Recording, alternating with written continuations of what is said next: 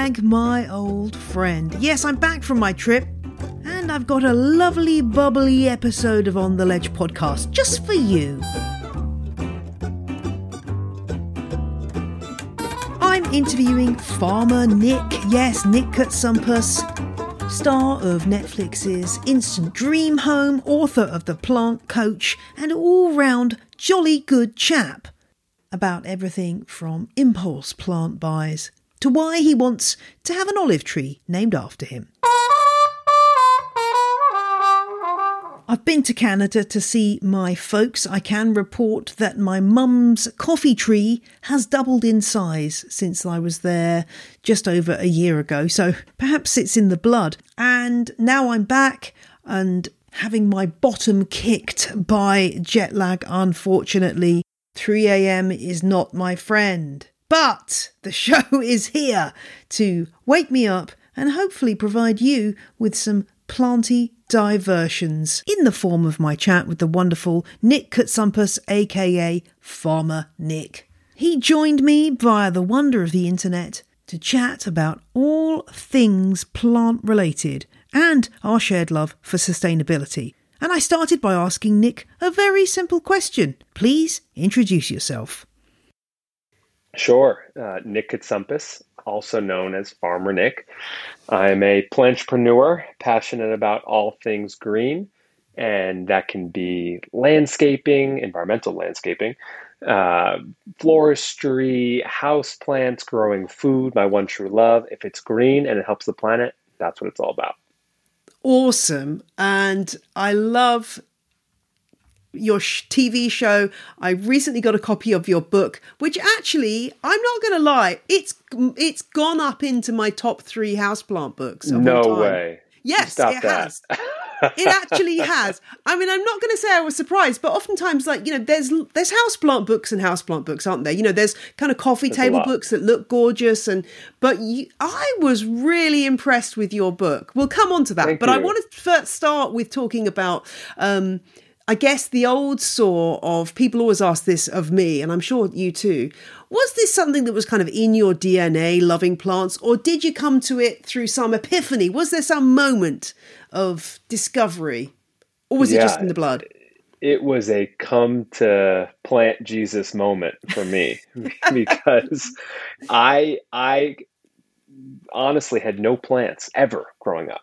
My family was not a family that had houseplants in the home. A couple years we'd maybe grow some tomatoes outside, right, when I was younger, but we had nothing. And it wasn't until I graduated college in 2014 and I'm set to live a very corporate New York City life, businessman, all that stuff. And I was living at home, saving up money, paying back my loans. And my mom said, okay, if you're going to live at home rent free, you got to do something around the house. So I was like, all right, well, what do you want me to do? And she suggested I start a garden. We had just lost a tree in the backyard, and there's this empty spot there that got a lot of sun. And without knowing anything about plants, went to Home Depot, threw some tomatoes and cukes in the ground.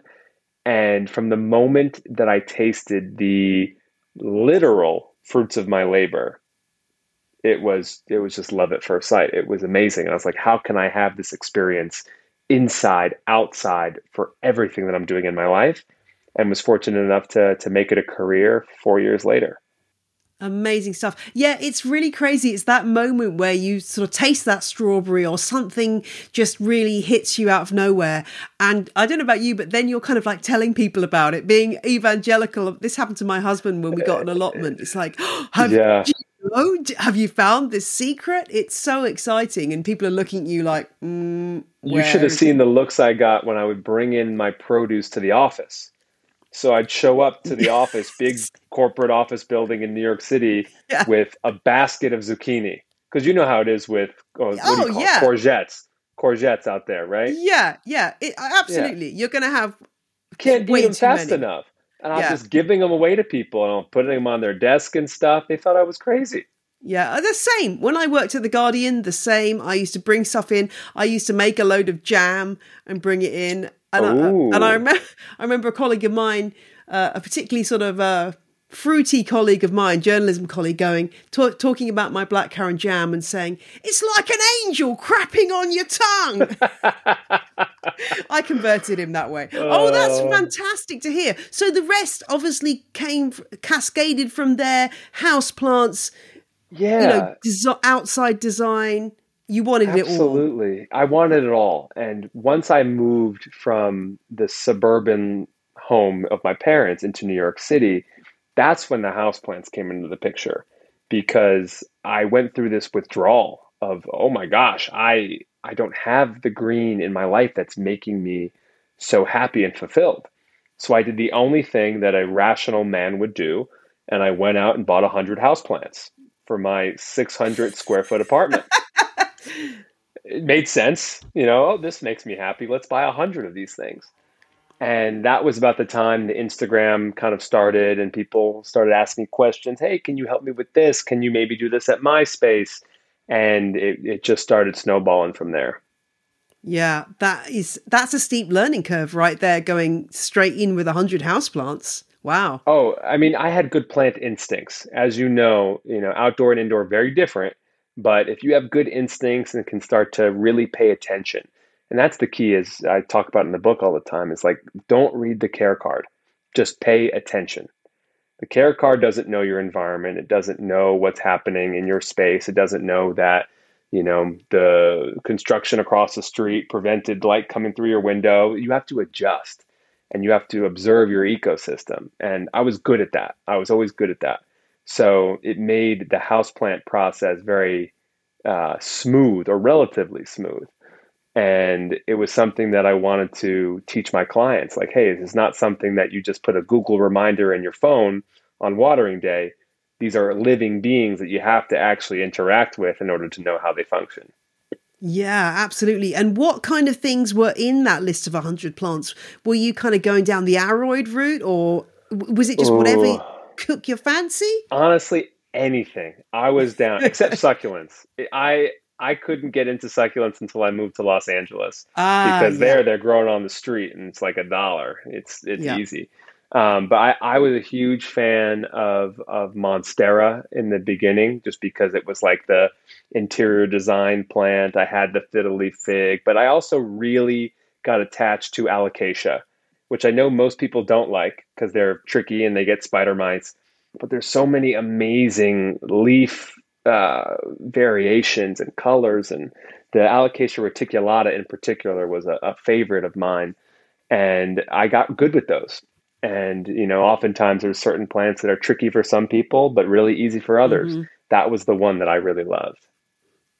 Yeah, that's really true. I mean, Alocasias and me, we're not good bedfellows. We don't get along. We are, our, one might say, arch enemies. But uh, give me a cactus or give me, uh, you know, a Gesneriad and I'm away. So you're right. It, it just, you've got to choose those things that are going to be something you feel like you can really pay attention to and make them thrive.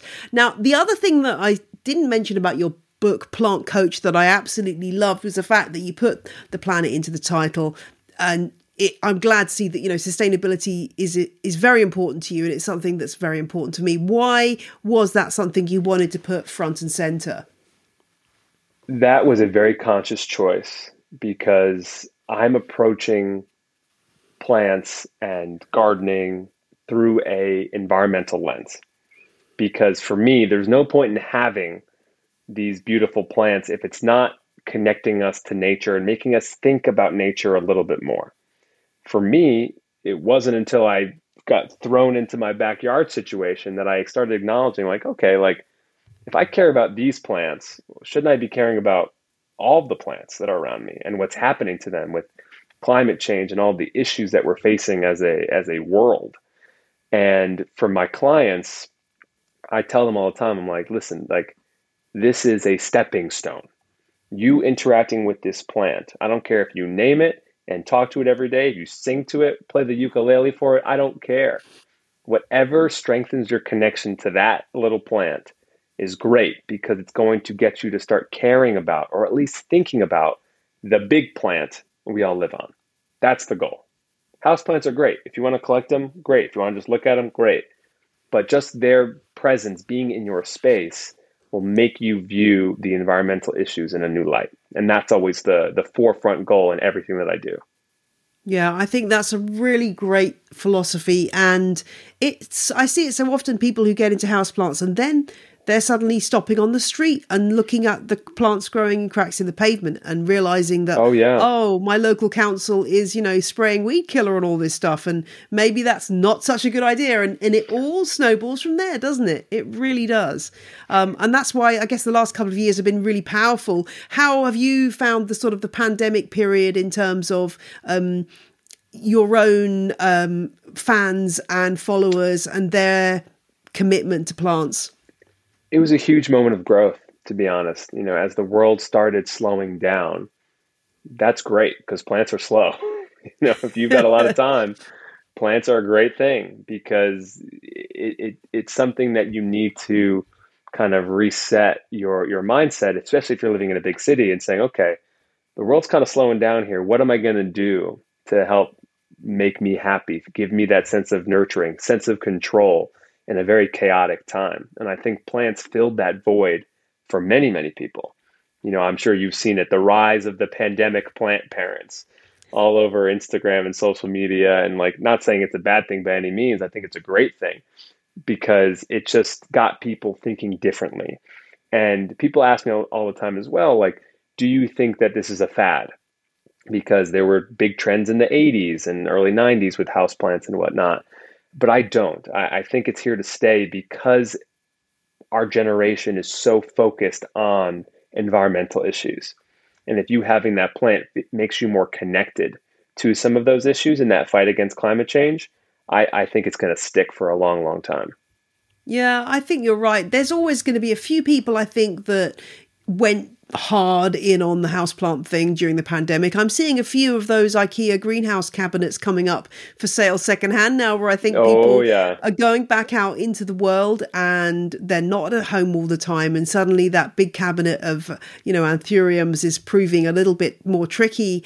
Uh, but I agree with you totally that the core transformation has happened. And certainly I know my children uh, they are really concerned about the environment. And even if they're not particularly interested in houseplants, they're really on the ball with environmental issues. And it's exciting to see. Um, and we got to stay motivated, haven't we? Because it can get slightly depressing with the headlines oh, sli- right now. Slightly depressing, very, I mean, very English depressing, soul suckingly depressing. It's terrible.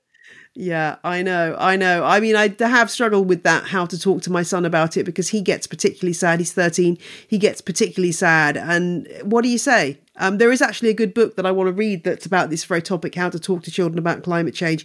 And uh, it's a real mm. issue in my household right now. So, yeah, I you try to focus on the things that you can do and the ways yes. that you can be active and um, that is a powerful thing but it, it's tough it's tough um, going back to the book sustainability at its core, but I also love the practicality in there, and your checklists were amazing. Uh, chef's kiss. Love the checklist. love the way that you, you, laid it all out. What was the inspiration for? Who were you trying to reach with this? The plant coach.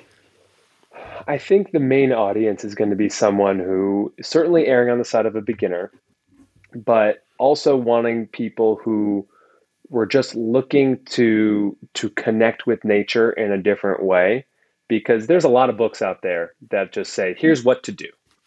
That's great. But what people i found especially working with my clients there's so much correct information out there there's so much misinformation out there but more importantly they need confidence. They need to feel empowered they need to feel confident. It cannot be a source of stress just like you're mentioning the eco anxiety uh, of, of your son, right? Plant anxiety is real. I'm sure you've seen it, where people are so afraid to make a mistake. And that's why I wanted the book to be kind of funny and cheeky at times and, you know, be honest about what this is and how we can kind of develop a confidence that gives us the freedom to make mistakes. There is nothing better than than going through the process of a of a plant death because you learn. Now, I'm not advocating you you do it on purpose or it happens because of negligence, but if you have a plant that you've taken care of and all of a sudden something happens to it and it passes on, That's a learning moment, and that will never happen again. And people are so afraid of those things, but it's it's a part of life. And I wanted the book to be for that person who's a beginner who feels a little bit unsure of themselves, make them laugh, make them smile, give them the confidence that they need so that they can create their own green spaces. Now, you have a great list in the book, uh, sort of plant shopping do's and don'ts, something I'm really passionate about because, as you say, we all kill plants from time to time and it's a great learning curve. But also, we sometimes make these impulse buys oh, that are just chronic. So tell me, give me an example of maybe your worst planty impulse buy. There must be a few out there where you're like, why? Oh my Oh, gosh. why? All right. Fess so, up now, Nick. I, I mentioned the Alocasia reticulata, one of my favorite plants. Alocasia very prone to spider mites. I had never really dealt with a major spider mite infestation. I go to a plant shop, and at this point, I'm about a year and a half into the house plant stuff. So I'm feeling good. That kind of like cockiness that's not fully deserved yet, you know?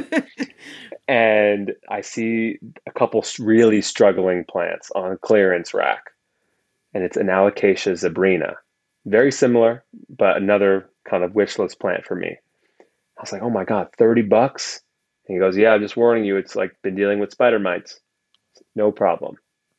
Bring it home, treated it, didn't isolate it enough, put it next to my other alocasia. One week, gone. Whole infestation took over the plant. Doesn't matter how many times I treated it, it was nasty. And I lost it and that was a moment where you you kind of feel humbled. And you're like okay like maybe I, I i can't do this all. Maybe i have to be a little bit more discerning in what plants i bring home and let some of the other ones kind of you know do their thing or have someone else do it who's more capable potentially.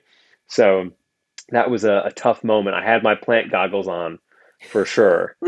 But it happens yeah, absolutely. And you know, I th- I love those. I think you know, pests are messages from the universe ten- taught, sent to teach us that actually we're not as great as we think we are. I mean, this has happened to me numerous times. Oh yeah. Root. Have you ever had root mealybugs? Root mealybugs. Root mealybugs. Oh my word! That's root a new one. That sounds yeah. Like nightmare. Root mealybugs school you that you are not as good a plant person as you think you are. I'm telling you, they are oh really, I've got to really Google bad. This. So yeah, um, mealybugs. Yeah, sorry about that. It's really quite bad. But anyway, uh, you won't. And the thing about root mealy bugs is you won't know it's a problem until it's too late because they're on the roots, yeah, right? You're not yeah. going to see them. Anyway, it makes you so paranoid that every piece of perlite you see, you're looking at with a hand oh lens because you think it's a pest. Anyway, that's my personal trauma. You've, you've ruined me now. I'm gonna go. I'm gonna go unpot every one of my plants when I get home. Well, hopefully you don't have that problem. I don't even. Yeah, it will. I'm sure you'll have them in in North America, but uh, you're right. It, you think you get to that stage where you've had some plants and it's all gone swimmingly, and then winter hits or a pest oh, hits, and first winter. You know, yeah. it's tough.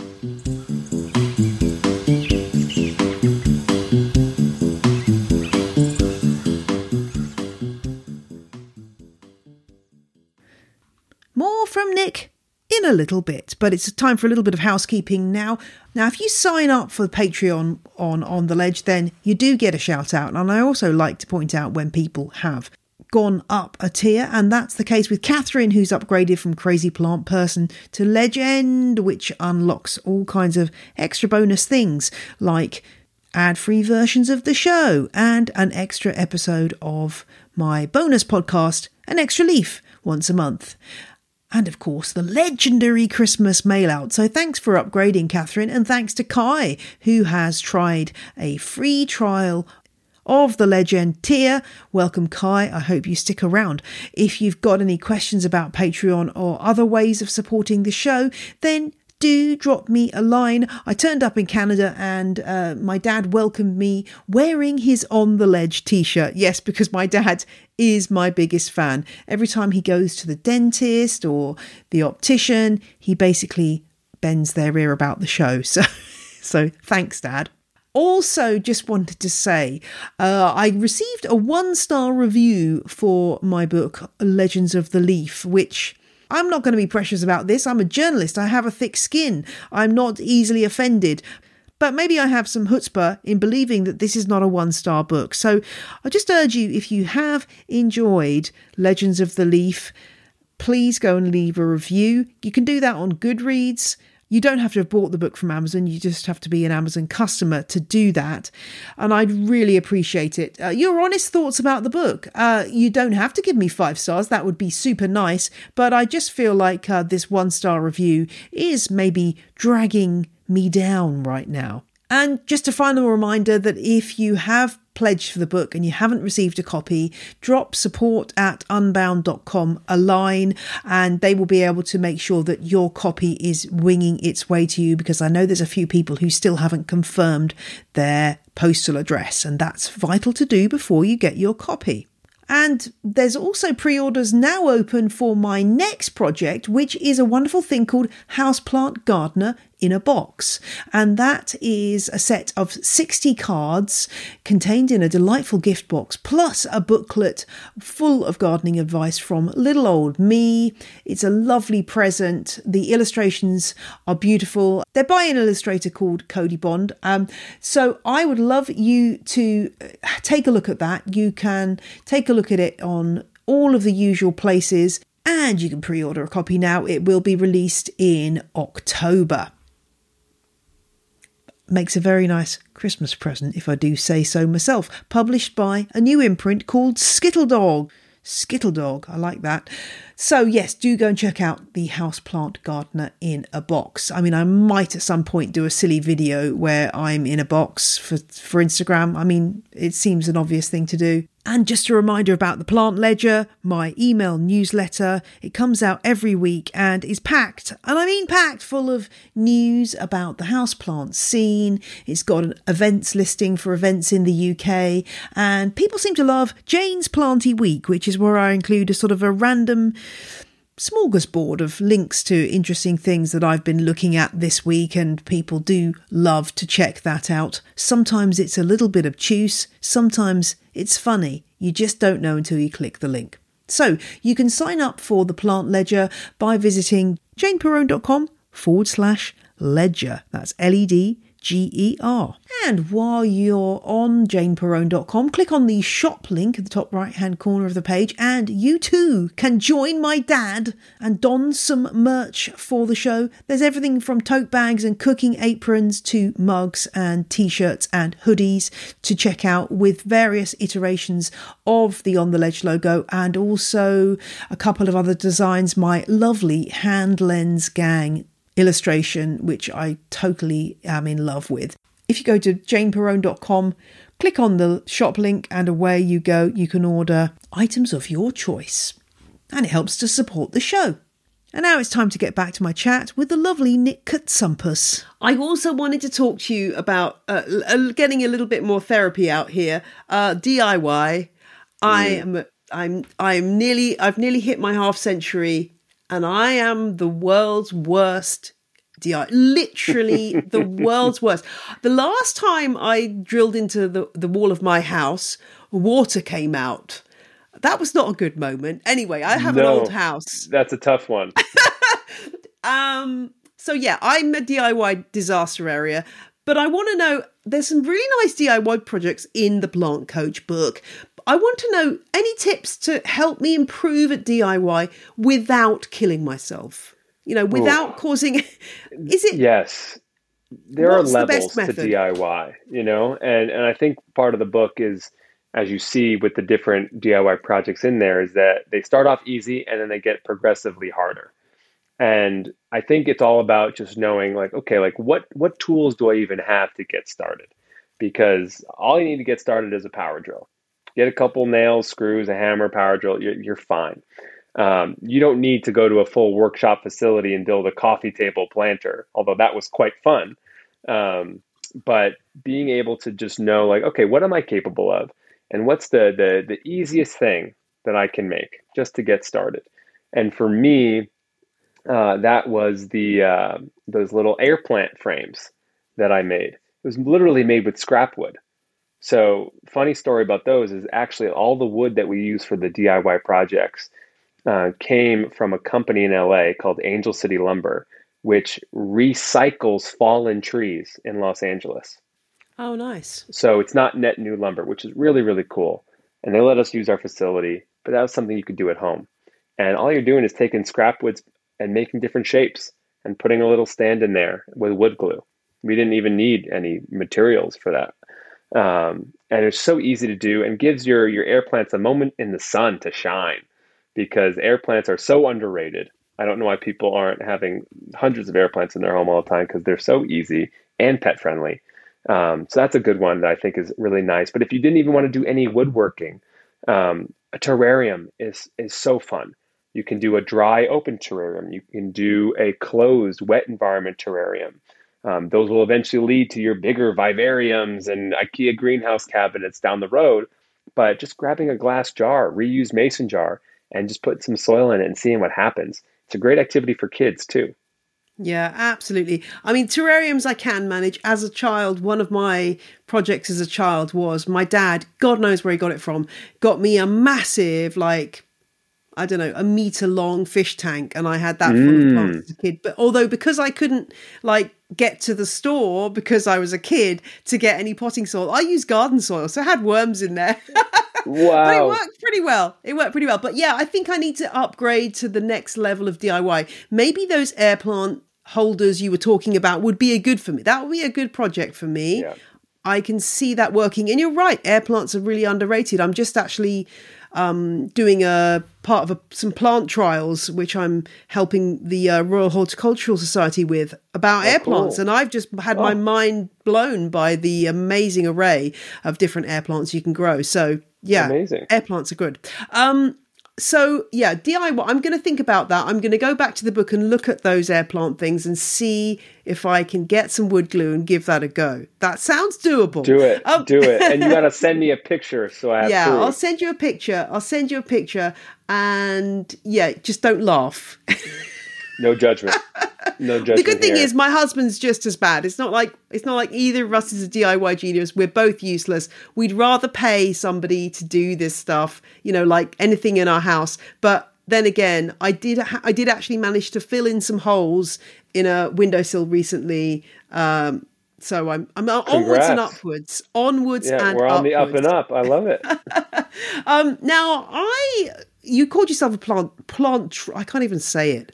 Plantrepreneur. That's hard to say. Uh, what does that actually mean to you? And and what do your parents think? Having set you on this journey of loving plants, I mean, it's their fault, right? What do they think about your career as an entrepreneur? You know, in the beginning, I, I didn't really have many family members or friends who are like, wow, like, this is amazing. This is your path. Do it. Because they're, they're looking out for you. You know, they, they want what's best for you. And the six figure job with benefits is a lot better than rolling around and playing in the dirt and not having many prospects. so I would like to say that they had all the faith in the world, but I, I don't think they did. And that's okay. Um, but now I think, you know, having built this out, they're starting to understand that there's a strategy. You know, having worked in the business world for six years, that was the best thing that could have happened for me because I developed uh, a, a sense of branding and marketing and salesmanship that was authentic to me. And if I could sell someone else's company, really what I didn't believe in fully, how how easy would it be to sell the vision that I have to make our world greener? Something I'm really really passionate about. So that has been quite fun, and it's all about diversifying because you can't just rely on Instagram. You can't just rely on one thing. So for me, having my landscape design business, having uh, Instagram partnerships, having books and TV, investing in certain companies that are doing amazing things in the environmental and plant based space for food. Um, very interesting opportunities to kind of uh, expand and plant a diverse selection of a plant a diverse selection of seeds and see what comes up. And some of them I might be harvesting now, some of them I might be harvesting in 10 years. But it's all about just like seeing the long game, which as gardeners and plant people, we know that's the ultimate vision. Absolutely. We are planting those seeds and trees for the future. Oh, and one of those seeds is the Netflix show Instant Dream Home. I really enjoyed uh, watching this show. I had a, shed a few tears. It's one of those shows that catches yeah. you. It's a TV makeover show. It's a format that we're all familiar with, but it's done in a really charming way. Um, but I did feel a bit sorry for you because I kind of felt like when you're rushing to complete these projects, that maybe your fellow renovators um, didn't really get what what you were up against. Can you just tell listeners about the yeah. concept of the show and what was involved? I appreciate your sympathy. It is it is something I dealt with all the time. But the premise of the show is that we take a deserving family's home and we renovate it in one day, literally one day. And with that, you know, we have a team that has interior design, a build team, a special projects person, and then exterior landscaping.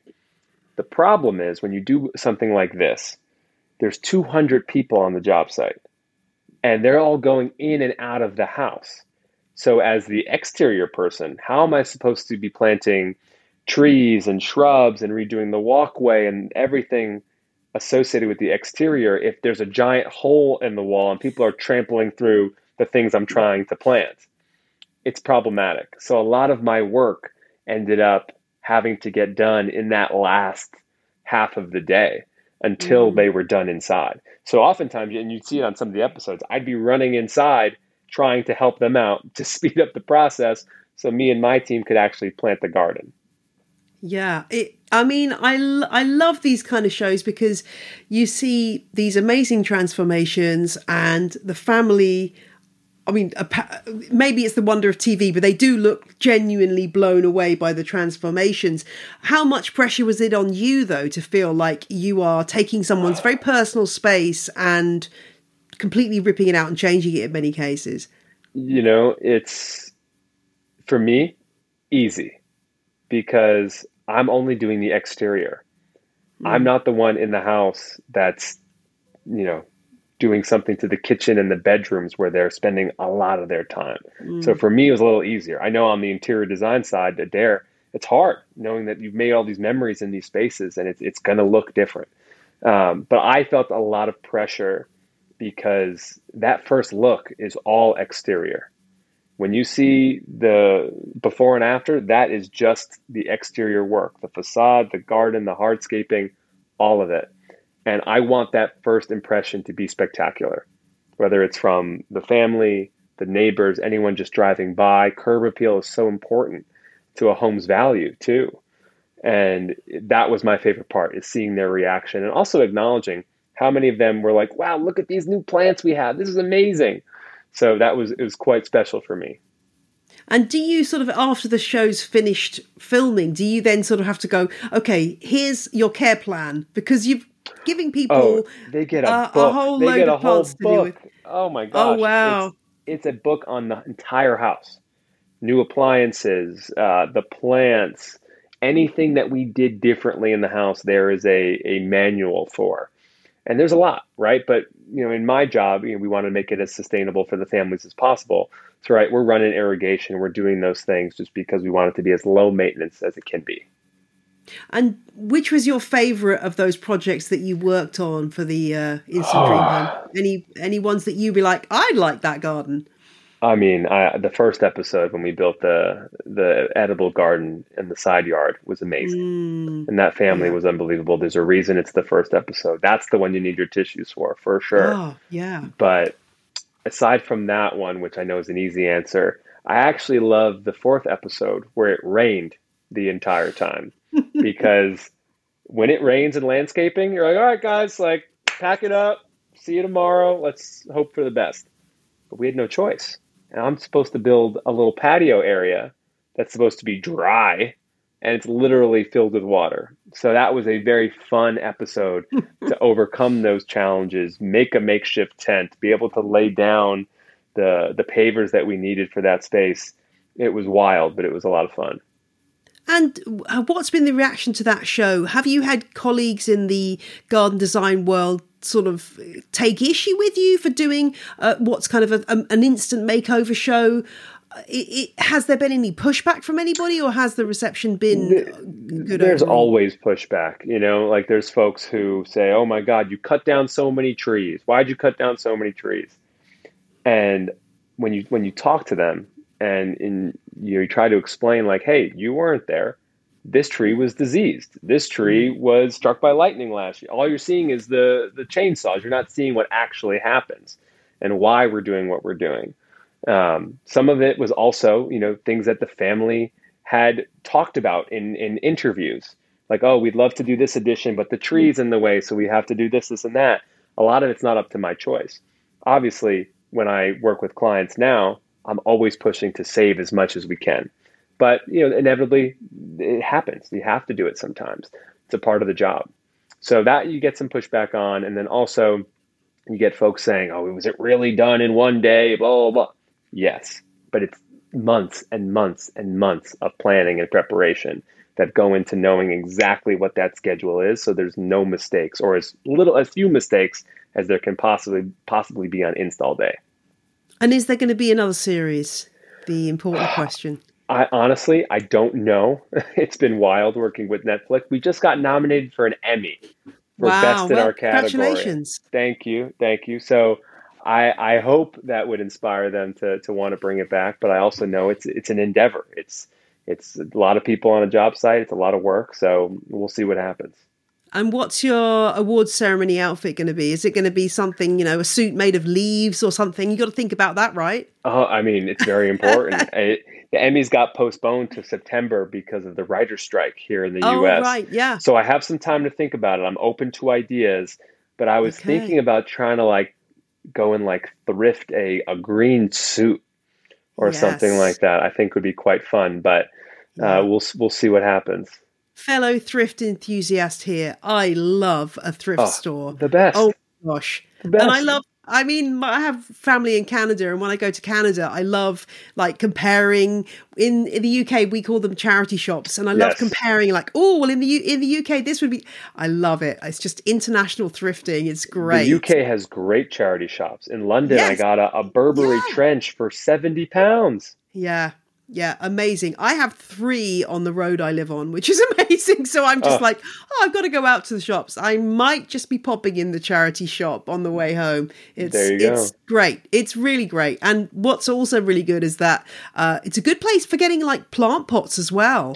Like Oh, you know, you can for your house plants, you you can find some really interesting containers. So that's always a good one. Yeah. Now we've got a little quick fire round to finish off this Ooh. interview. You have not been prepared for these, so I'm just gonna just gonna kick off with the most important question of all: poinsettias, yes or no? There's no, you can't qualify it. It's just yes or no. no. Thank you. You will be allowed back on the show. Thank you for that answer. We don't need any elaboration. That's all you need to know. I'm yeah, we could get further into that, but yeah, that's just the perfect answer. Okay, next question. Um, you're off to your desert island, and you can only take one house plant with you.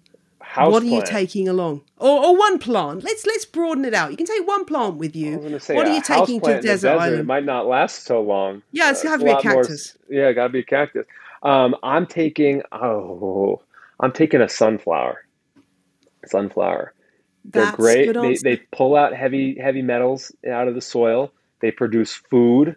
They're good for pollinators, and they're beautiful. Perfect answer. Uh, your plantagonist, the plant that you cannot get along with, whatever you do, you've done the research, you've studied it, you've cared for it endlessly, and it still dies. Don't judge me here. I'm going to totally judge you. Sorry. Pilea. really? I, I honestly don't know. I see these people's pileas and they're huge. They're amazing. Ah, and mine's yes. mine's fine, but it hasn't grown ever. Ever.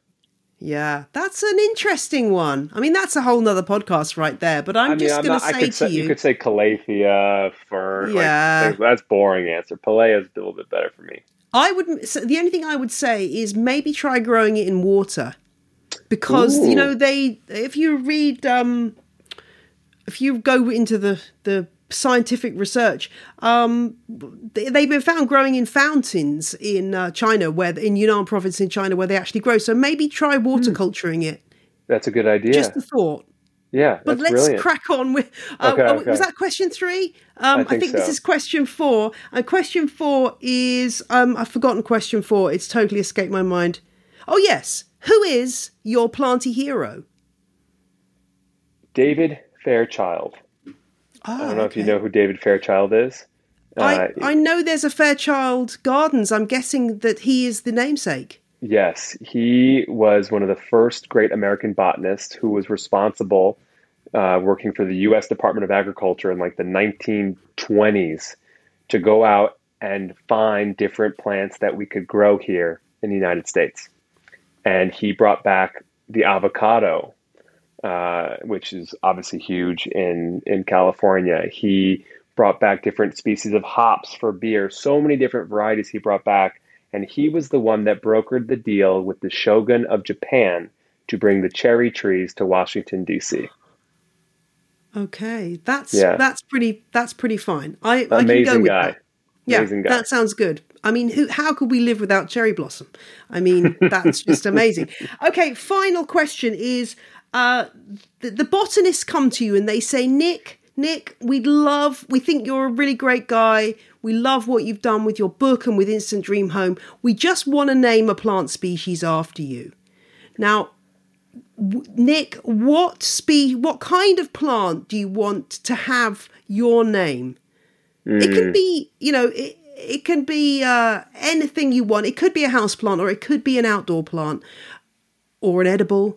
What are, what are you thinking you want your name to be attached to? Wow, leaving a legacy. Um, I'd say it would definitely have to be edible and outdoor. Um, hon- I honestly like. I think a a variety of an olive, an olive Oh. tree, would be amazing for a couple reasons. Number one, I'm Greek, and that would fits naturally. Number two, uh, it's olive oil is so uniquely tied to, to the culinary cuisine in, in the Mediterranean.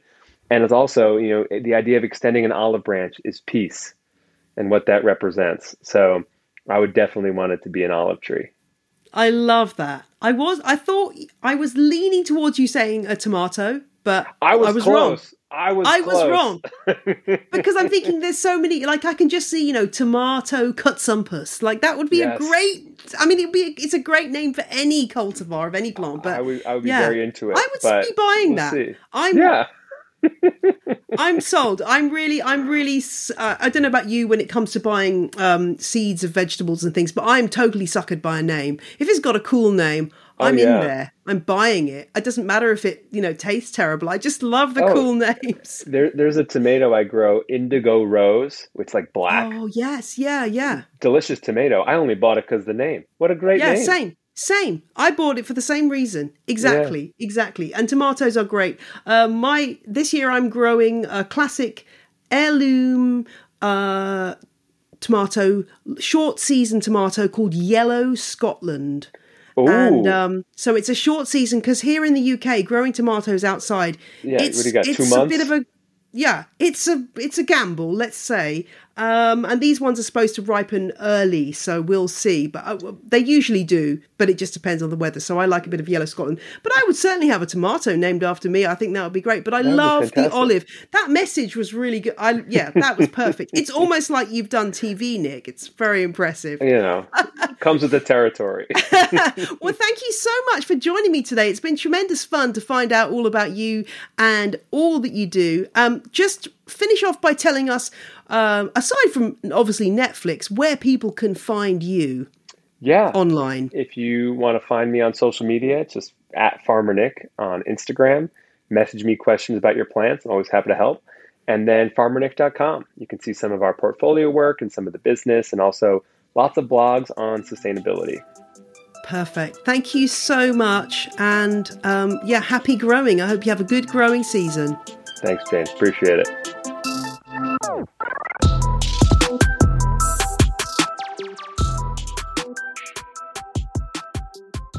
do go to the show notes at janeperrone.com to look at the transcript of the episode and information about Nick's book and Instant Dream Home.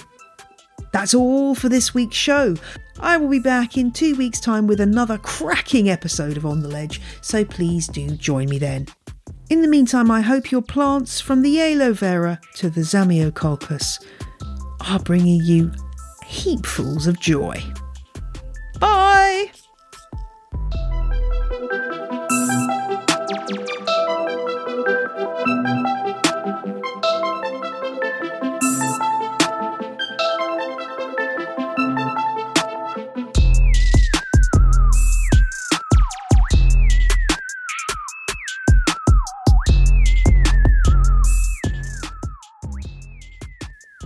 Music you heard in this episode was Roll Jordan Roll by the Joy Drops, The Road We Used to Travel When We Were Kids by Komiku, and Whistle by Benjamin Banger. All tracks are licensed under Creative Commons. Visit the show notes for details.